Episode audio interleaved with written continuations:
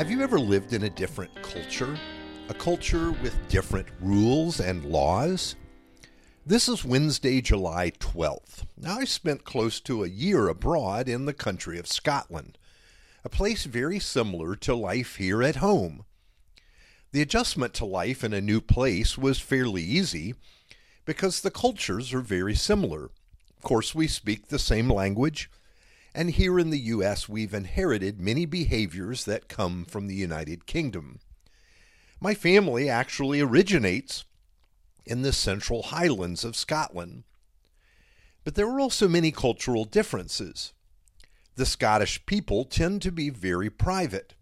They open up with very few people and rarely share their lives with those outside their families or clans. Though we speak the same language, they have a more ancient language called Gaelic. Now, very few Scots speak this language today, but the influence of Gaelic culture still remains. For example, in games that they play, the way they form relationships, conduct business, and in many other ways as well.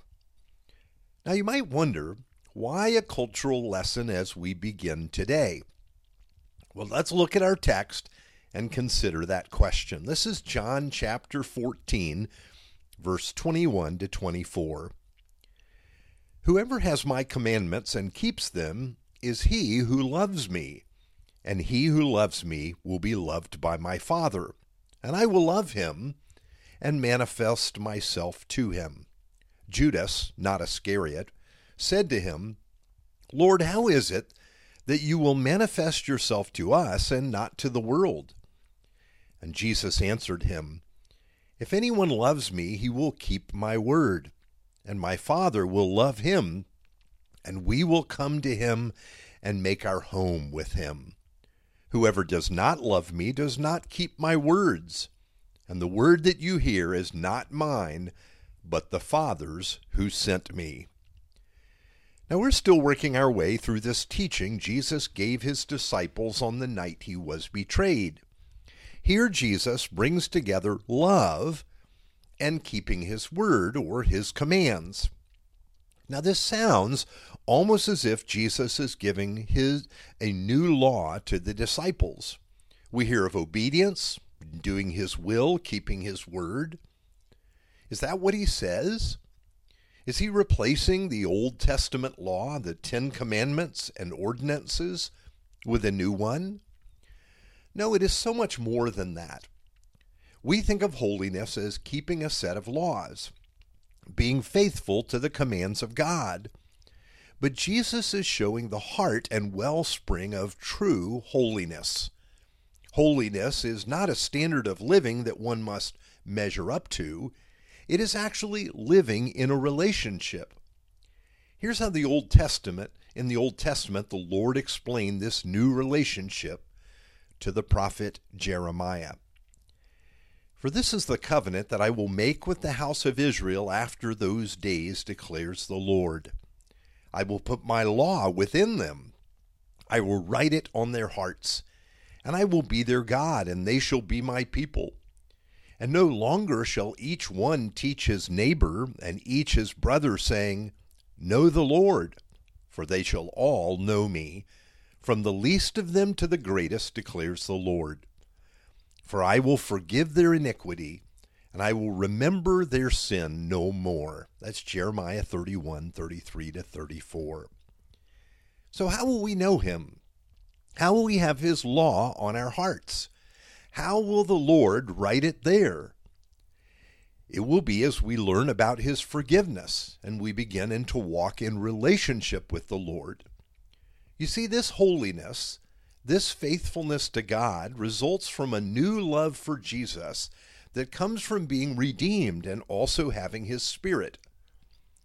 The best way to think about it, I think, is this. When Sandy and I got married 40 years ago, this new exclusive love relationship created a whole new way of relating to each other. It didn't come with a list of rules or laws to obey but instead a love to sustain and nurture. The result was a whole new set of claims on my life, and also on hers. You see, it wasn't love that made our marriage, it was marriage coming together, committing ourselves to each other, that made love. And this is what happens with us and Jesus. When we are redeemed, our sin when our sins are forgiven, when we find peace and joy and freedom in Christ, we are beginning a whole new life with him.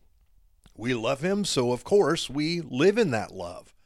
This is why we keep his words.